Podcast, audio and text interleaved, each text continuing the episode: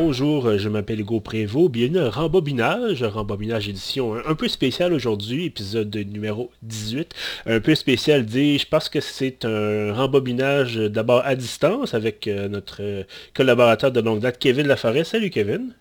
Salut Hugo. Alors effectivement, à distance, parce qu'on vit, euh, disons-le, une époque intéressante, peut-être depuis quelques semaines. Euh, on est évidemment coincé là, dans la quarantaine euh, forcée à cause de la, COVID-19. mais bon, toi et moi, on, se porte bien, il n'y a pas de problème de santé, là, on n'est pas, pas atteint par le virus. Mais évidemment, on est chacun de notre côté à la maison.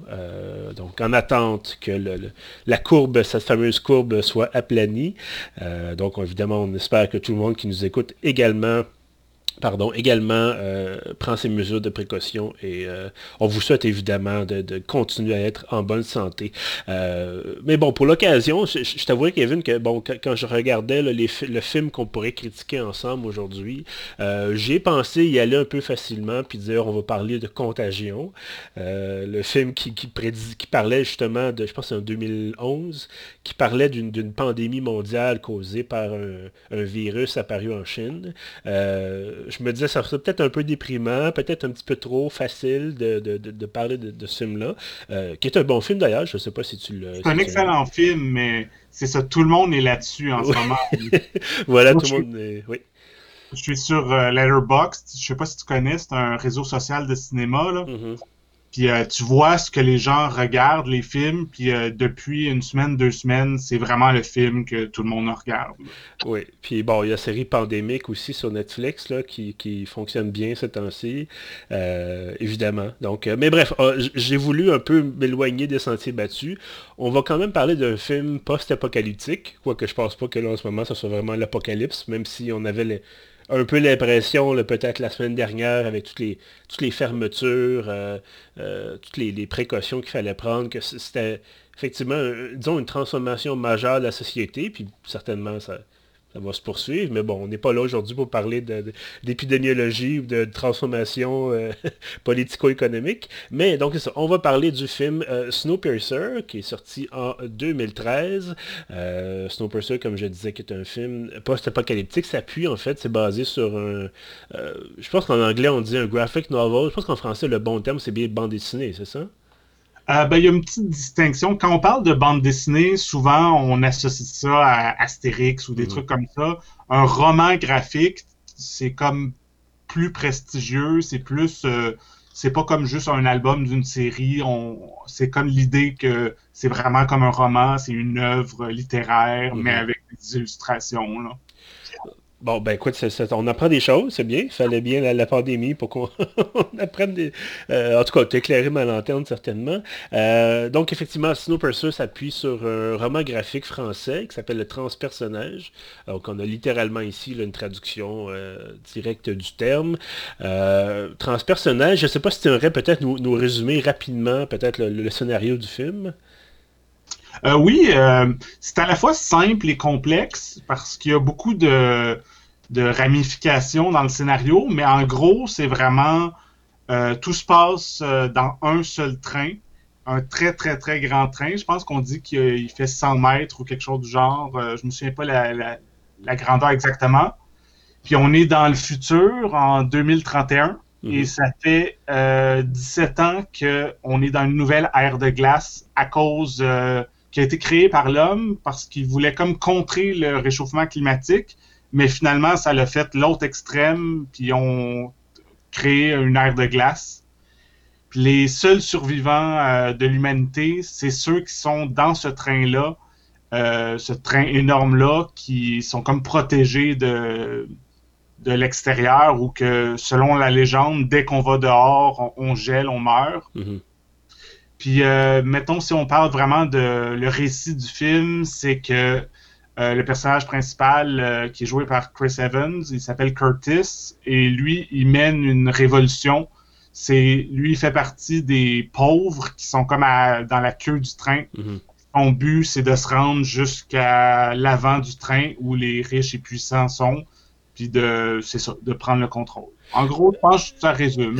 Effectivement. Euh, puis d'ailleurs, bon, ce qui est assez intéressant, d'ailleurs, je ne sais pas si on l'a dit, mais le, film a été réalisé par, et là je vais massacrer son nom et je m'en excuse, euh, Bong Joon-ho, est-ce que c'est comme ça que ça se passe Exactement ça. Voilà.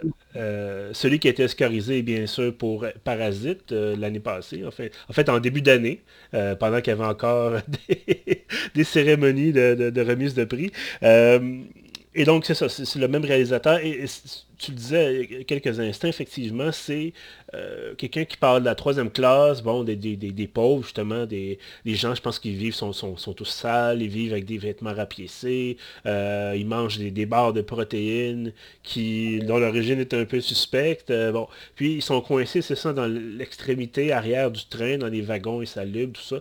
Et à l'avant, tu as les riches, tu as la classe dirigeante, avec, évidemment, qui exerce un contrôle quasiment dictatorial sur la, troisième classe, sur les pauvres. Euh, puis bon, évidemment, c'est assez simple de faire un parallèle avec la, société en général, c'est-à-dire on a dans un microcosme ici qui est, dans un monde post-apocalyptique, mais effectivement, le train représente bien entendu euh, la répartition des richesses, c'est-à-dire, bon, à l'arrière, tu as les, les, plus pauvres qui sont potentiellement plus nombreux, mais qui n'ont absolument rien, et à l'avant, euh, plus loin dans le train, on a tous les riches, et peut-être la classe moyenne, je, pas, euh, je sais pas s'il a vraiment fait une distinction dans, dans le film, mais on a, c'est ça, c'est donc les gens qui, euh, quand l'apocalypse est survenu, les gens qui ont pu embarquer sans devoir payer nécessairement leur billet, euh, donc sont rentrés donc gratuitement dans le train, et tu as tous les autres qui ont payé pour leur billet et qui euh, donc ont eu droit à des accommodations, évidemment des, couchettes, des choses comme ça, de la bouffe, de, la vraie nourriture finalement, manger du poisson, manger des légumes, tout ça, de la viande, plutôt que de se taper des barres protéinées tous les jours pendant, euh, bon, depuis presque une vingtaine d'années. Euh, j'ai trouvé ça j'ai trouvé ça franchement intéressant ce film là en fait ça fait trois fois que je le vois. La première fois je dois avouer que j'avais pas aimé euh, Snowpiercer je trouvais que c'était trop je pense que l'expression en anglais c'est on the nose. C'est-à-dire c'est trop évident c'est trop flagrant que ah ben tiens oui c'est une révolte des, des pauvres contre les riches puis euh, bas le système, puis bon, toutes ces sortes de choses. Euh, puis il y a ça, évidemment, dans, le film. Euh, mais je, pense que, en tout cas, tu me diras si, tu es d'accord ou non avec moi, c'est que il y a tout un côté aussi, euh, le système entretient les systèmes. Je ne sais pas si tu es d'accord avec, avec, avec cette affirmation-là. Oui, absolument. Je pense que sans trop en révéler, je pense que ce, que, ce qui ressort du film, c'est vraiment que non seulement euh, il y a cette espèce de hiérarchie entre les différentes classes qui est injuste, mais euh, la conclusion, c'est un peu que dans le fond, c'est même si euh, Curtis réussit à prendre le contrôle, ben, ça reste un système qui a un problème en soi. Il faut détruire le, système au complet. Tu peux pas le, vraiment le changer de l'intérieur. Mm-hmm. Puis évidemment, tout ça dans un contexte où les ressources sont limitées. Euh, bon, ce qui est, mettons, si on prend l'exemple plus large de la planète sur laquelle on vit, ben oui, évidemment, les ressources sont limitées, qu'on pense à l'eau, au pétrole, et ainsi de suite, euh, à différents minerais, mais on pourrait toujours dire, bon, ben, il y a tellement encore de ressources quand même accessibles, euh, on peut continuer dans une certaine mesure à exploiter les, les, ressources de la planète, puis bon, peut-être éventuellement aller chercher puis là, bon, je tombe dans la, science-fiction vraiment, mais aller chercher des, astéroïdes puis les ramener sur Terre si on manque tel, de tel ou tel minerai, ça c'est toujours envisageable. Ou évidemment, ultimement dire, bon, on quitte la planète puis on va vivre ailleurs. Dans, dans, dans évidemment, il n'est pas possible de faire ça. Euh, les gens sont coincés dans le train et clairement, quand on nous dit que le reste de la planète est, la planète est gelée complètement, ben, on nous ment pas. Je pense qu'on a plusieurs scènes où on voit justement à l'extérieur euh, et on se rend compte que c'est un paysage où c'est de l'isolation totale. Il, y a, vraiment, il y a les rails du train, puis tout le reste est recouvert de glace et de neige. Et bon, euh, il n'y a, aucun espoir. En tout cas, semble y avoir aucun espoir de, changement.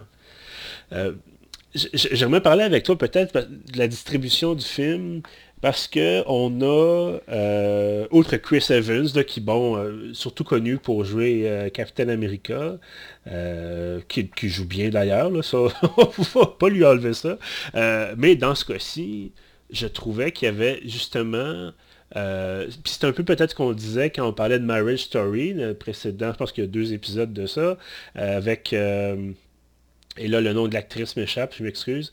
Scarlett Johansson. Scarlett Johansson, voilà. Qui, moi, d'accord sur le fait que, bon, c'est le fun de l'avoir joué sans qu'il y ait des explosions ou qu'elle apporte du latex ou c'est un peu euh, sans qu'elle soit obligée de jouer les super héroïnes. Euh, dans ce cas-ci, je pense qu'avec Chris Evans, c'est un peu la même chose, c'est-à-dire là, bon, évidemment, ce film-là est sorti il y, a, six ans maintenant, mais à l'époque déjà, Chris Evans avait joué dans Captain America, euh, était connu pour. le premier, Voilà, il venait de faire le premier, donc il était quand même connu pour ce rôle-là.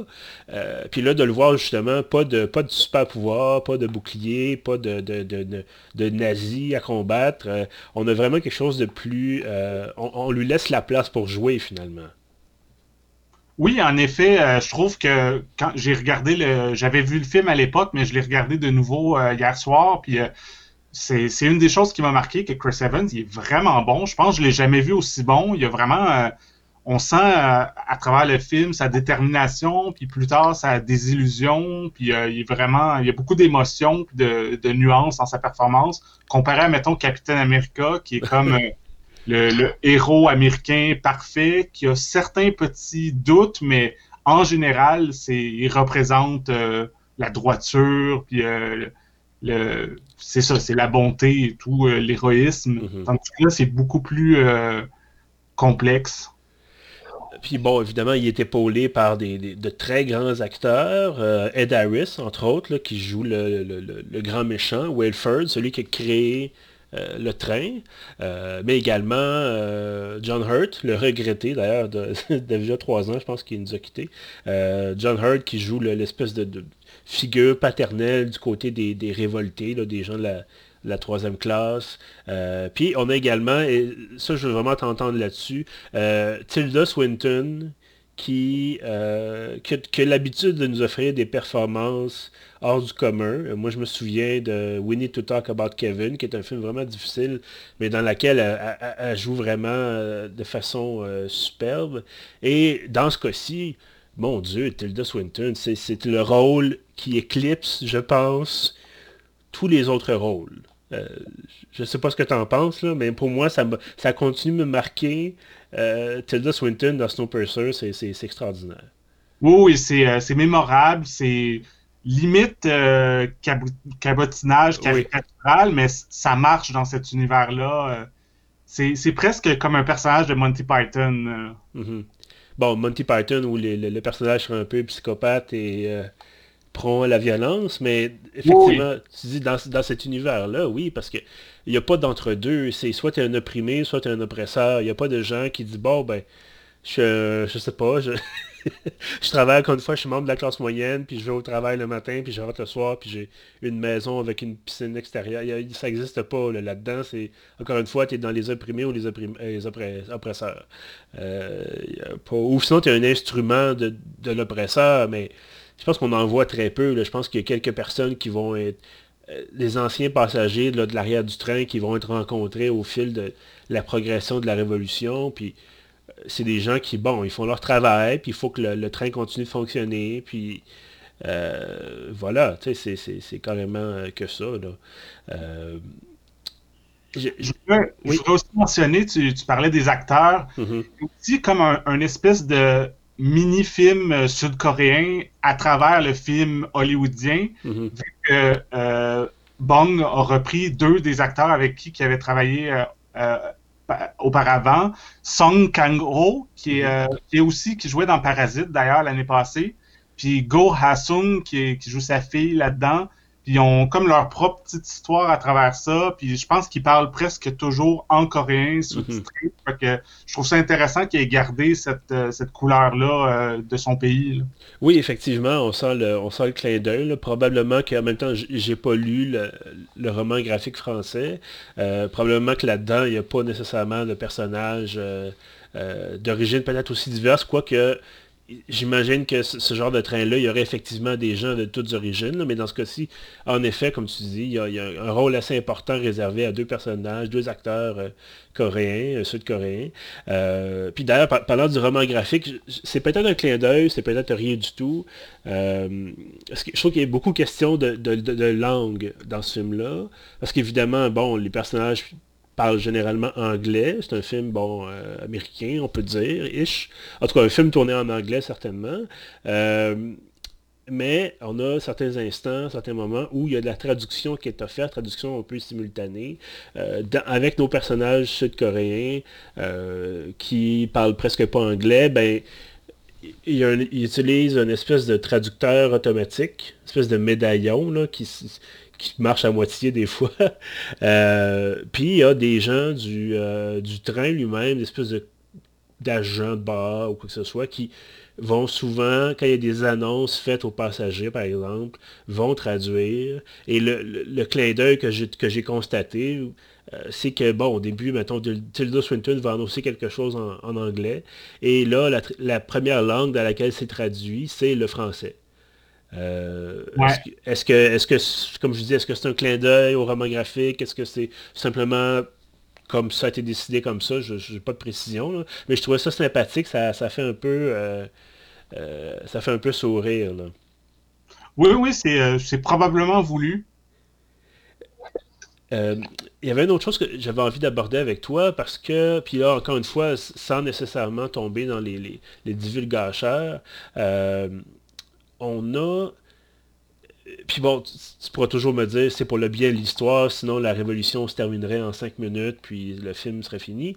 Euh, mais on a... Euh, j'ai trouvé qu'il y avait beaucoup, beaucoup d'armes blanches du côté des, gardiens, du côté des soldats, si tu veux, qui protègent le train.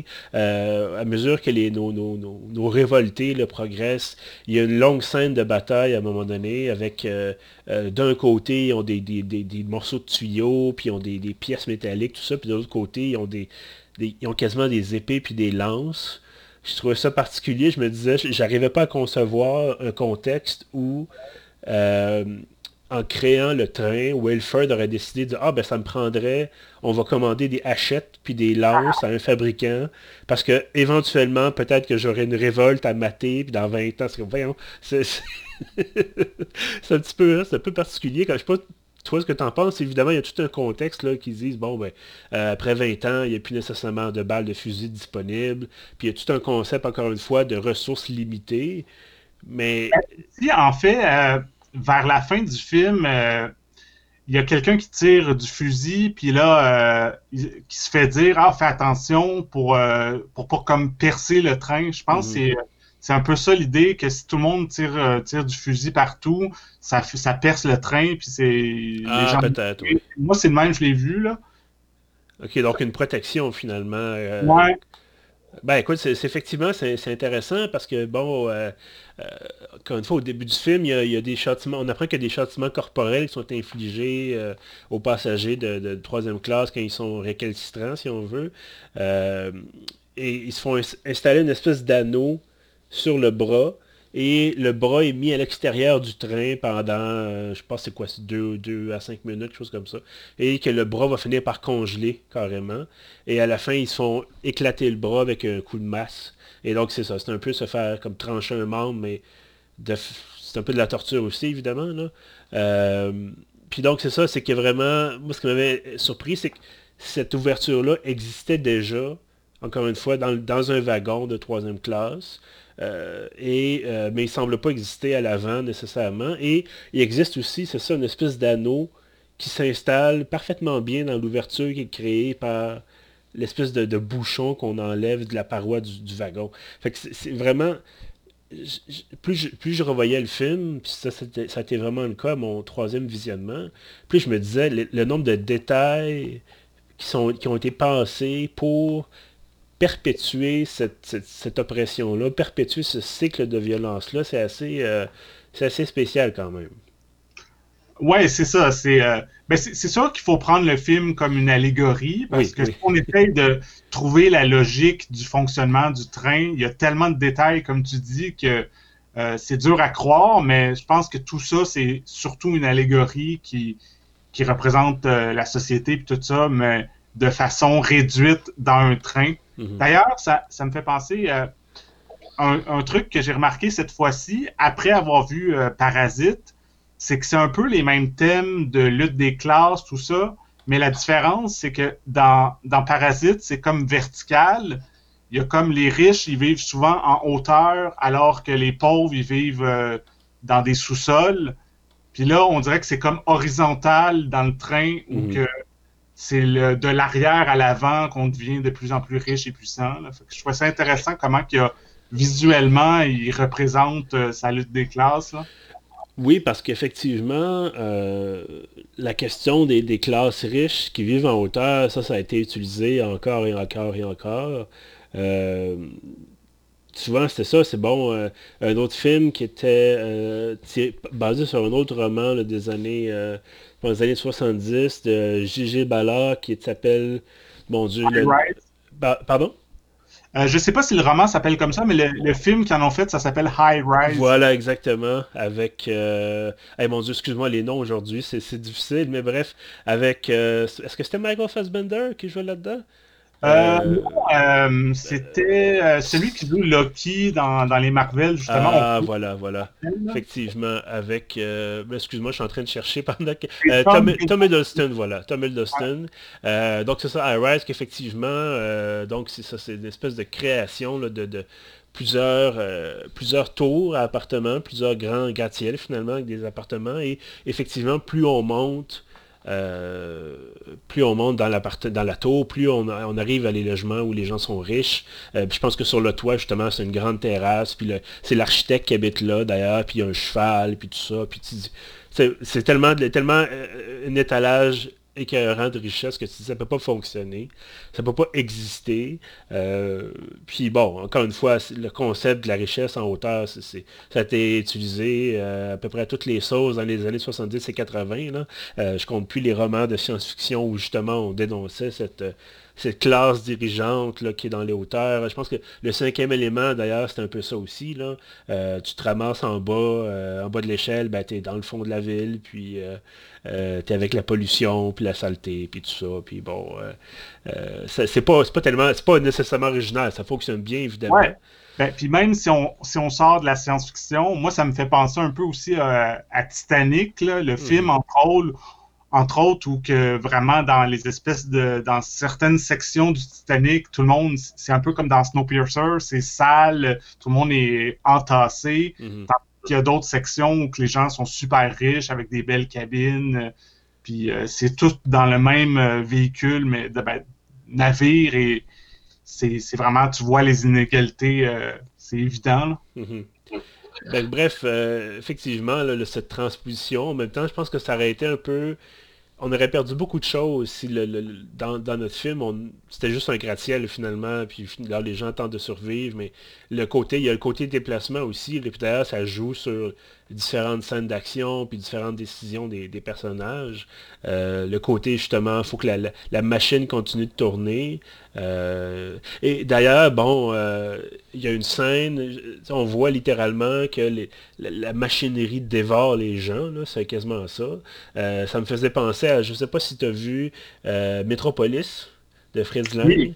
Ben, justement, La, scène où, je pense que ça s'appelle Moloch, quelque chose comme ça, c'est une espèce de, de, grosse machine qui symbolise bon, l'industrialisation, puis la société de consommation, tout ça, mais qui, où justement, qui va dévorer les personnes, dévorer les travailleurs, euh, avec euh, des flammes et des, du feu et tout ça. Là, mais euh, bref, on, on, est en terrain connu, mais je pense qu'effectivement, dans ce cas-ci, c'est vraiment le côté c'est quasiment un huis clos, en fait. Oui, carrément. Parce qu'effectivement, on sort jamais du train. Évidemment, on va voir d'autres wagons. Puis je pense que, euh, je me rappelle le premier visionnement, j'avais été surpris de voir à quel point, à l'extérieur de la section pour les pauvres, c'était euh, diversifié, c'était coloré, c'était de la lumière, tout ça. parce qu'on passe quand même un, un 15-20 minutes, je pense, au début du film, dans la section pour les pauvres, où il fait sombre, il n'y a pas de fenêtre. Et là, on, sort de cette section-là, puis soudainement, c'est Ah, il y a des, un aquarium géant, il y a des, des, des cabines de bronzage, tout ça, et c'est vraiment, c'est spécial. Oui, en effet. Puis je trouve que, je sais pas si c'est voulu ou pas, parce qu'on on part d'une bande dessinée, d'un roman graphique à la base, mais moi, je trouve qu'il y a un côté très euh, jeu vidéo dans ce film-là, que on avance tout le temps de comme de l'arrière à l'avant mm-hmm. et on traverse des barrières. Puis dans chaque wagon, c'est comme si c'était un autre euh, tableau de jeu vidéo. Puis mm-hmm. euh, souvent, il y a une confrontation, faut battre des méchants. Puis je crois qu'il y avait un côté jeu vidéo que je trouvais le fun. Mais tu vois, ça, je l'avais pas remarqué, mais effectivement, le fait que tu le mentionnes, oui, ça, ça, ça, puis évidemment, on va toujours vers, euh, dans ce cas-ci, un peu vers la droite, c'est-à-dire, ça, c'est en ayant une perspective de l'entrée étant à gauche, dans le wagon, puis on s'en va vers l'extrémité qui est au bout, mais Bref, euh, ça ressemble effectivement à un jeu de plateforme, c'est-à-dire qu'on rentre, on rentre de côté, on sort de l'autre. Comme tu disais, euh, dans chaque niveau, souvent il y a un obstacle à surmonter, ou il y a un boss à combattre, ou des choses comme ça. Euh, puis bon, on a un peu de.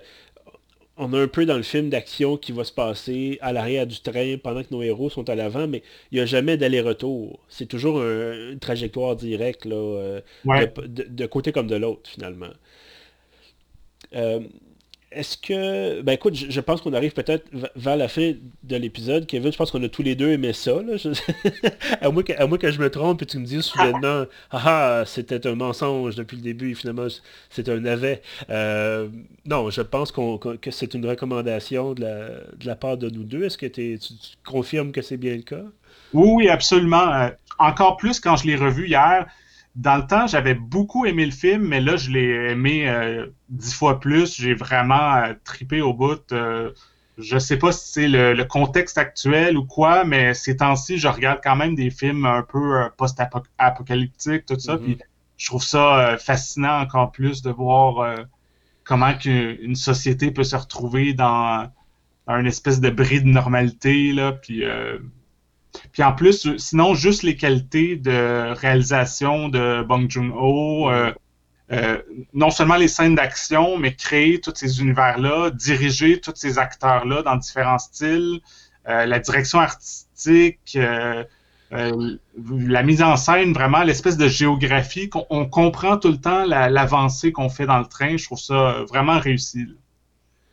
Ben écoute, je suis tout à fait d'accord avec toi. Je pense que c'est vraiment. Puis tu sais, on n'a même pas parlé non plus du, rapport à la drogue, puis à l'espèce d'aliénation qui, qui, a lieu à la fois chez nos personnages coréens, mais également chez les, plus riches, là, vers la, toute fin du film et du train. Euh, ça, sont, certainement qu'on pourrait en, débattre également, mais oui, c'est un excellent film. Euh, je pense que ça n'a ça pas vieilli du tout. Ça, ce qui est intéressant, parce que souvent, tu as des films, bon, euh, post-apocalyptiques, où on dit, ah bon, ben, allant dans, dans le lointain avenir de 2002, puis il s'est passé telle chose, puis on se dit, bon, OK, c'est pas ça qui est arrivé pour vrai, puis la prémisse là-dedans est pas tout à fait... Euh, bon. Euh, dans ce cas-ci, probablement, ben évidemment, en 2014, on n'a pas essayé de combattre les changements climatiques euh, avec un, produit pour refroidir l'atmosphère. Je pense que malheureusement, on n'a pas beaucoup essayé de combattre les changements climatiques en général. ça, ça va être quelque chose qu'on va devoir, auquel on va devoir s'attaquer quand on va tous pouvoir commencer à, travailler dans les mêmes pièces, puis à se toucher. Euh, mais euh, mais c'est ça, c'est outre ça, outre le fait que la date est dépassée, euh, ben évidemment 2031 n'est pas dépassé, mais bref, tu comprends ce que je veux dire. Oui. ça reste, c'est ça, c'est un thème qui, qui, vieillit pas, le concept de justement d'accumulation de richesse, le concept d'oppression sociétale, ça vieillit pas malheureusement. ça fait en sorte qu'effectivement le film reste tout à fait d'actualité. Puis on n'a pas, par exemple, comme je sais pas si tu avais vu The Island, euh, qui est sorti il y a plusieurs années maintenant, je pense en 2006. Vu dans le temps, ouais. Ben, c'était ah, dans le futur où les gens sont, sont clonés pour euh, avoir des organes en cas de besoin. Puis là, il y en a une grande scène de combat ou je sais pas trop quoi entre les clones, commandité par Xbox. c'était la Xbox originale. Euh, là, il y a un personnage qui utilise MSN Search. Euh, puis tu te dis, voyons, ça n'a pas d'allure. C'est ces choses qui vont vraiment dater un film qui est supposément supposé bien vieillir. Bref, euh, Snowpiercer vieillit très bien. Euh, et pour les gens, évidemment, qui, bon, je pense que c'est pas mal, beaucoup, d'entre nous, bonne portion de, d'entre nous, euh, les gens qui sont à la maison ou les gens qui ont plus de temps libre maintenant parce que, bon, tout est fermé à part l'épicerie et la pharmacie, euh, Snowpiercer est disponible sur Netflix. En tout cas, pour l'instant. Je pense que c'est là, là-dessus que toi et moi, on a écouté là, récemment. Et donc, c'est ça. Donc, disponible sur Netflix Canada. Allez-y. Euh, sinon, évidemment, si vous n'êtes pas abonné à Netflix, vous pouvez certainement le trouver en version physique en ligne. Euh, peut-être si vous pouvez acheter le local. Je ne sais pas à quel point ça fait une différence dans ce cas-ci. Euh, mais bref, voilà. Donc, Snowpiercer, forte recommandation de notre part à tous les deux. Là. Je pense qu'encore une fois, on a beaucoup, beaucoup aimé ça. Kevin, je te remercie d'avoir été avec nous aujourd'hui. Ben, merci à toi. Puis écoute, on va certainement avoir l'occasion de se reparler là, euh, au cours des prochaines semaines. Peut-être, on verra, là, toi et moi, notre horaire respectif. Mais euh, si les choses euh, bon, évoluent comme elles semblent évoluer, on a certainement encore plusieurs semaines d'isolement social, de distanciation devant nous. Donc, on pourra certainement en profiter pour continuer de parler de cinéma. donc, encore une fois, merci d'avoir été là. Merci également à tous ceux qui nous écoutent d'avoir été au rendez-vous. Souhaite, euh, comme je disais en début d'épisode, de la santé, évidemment. Faites attention, lavez-vous les mains euh, régulièrement et euh, donc gardez une saine distance sociale avec vos proches. Donc à bientôt.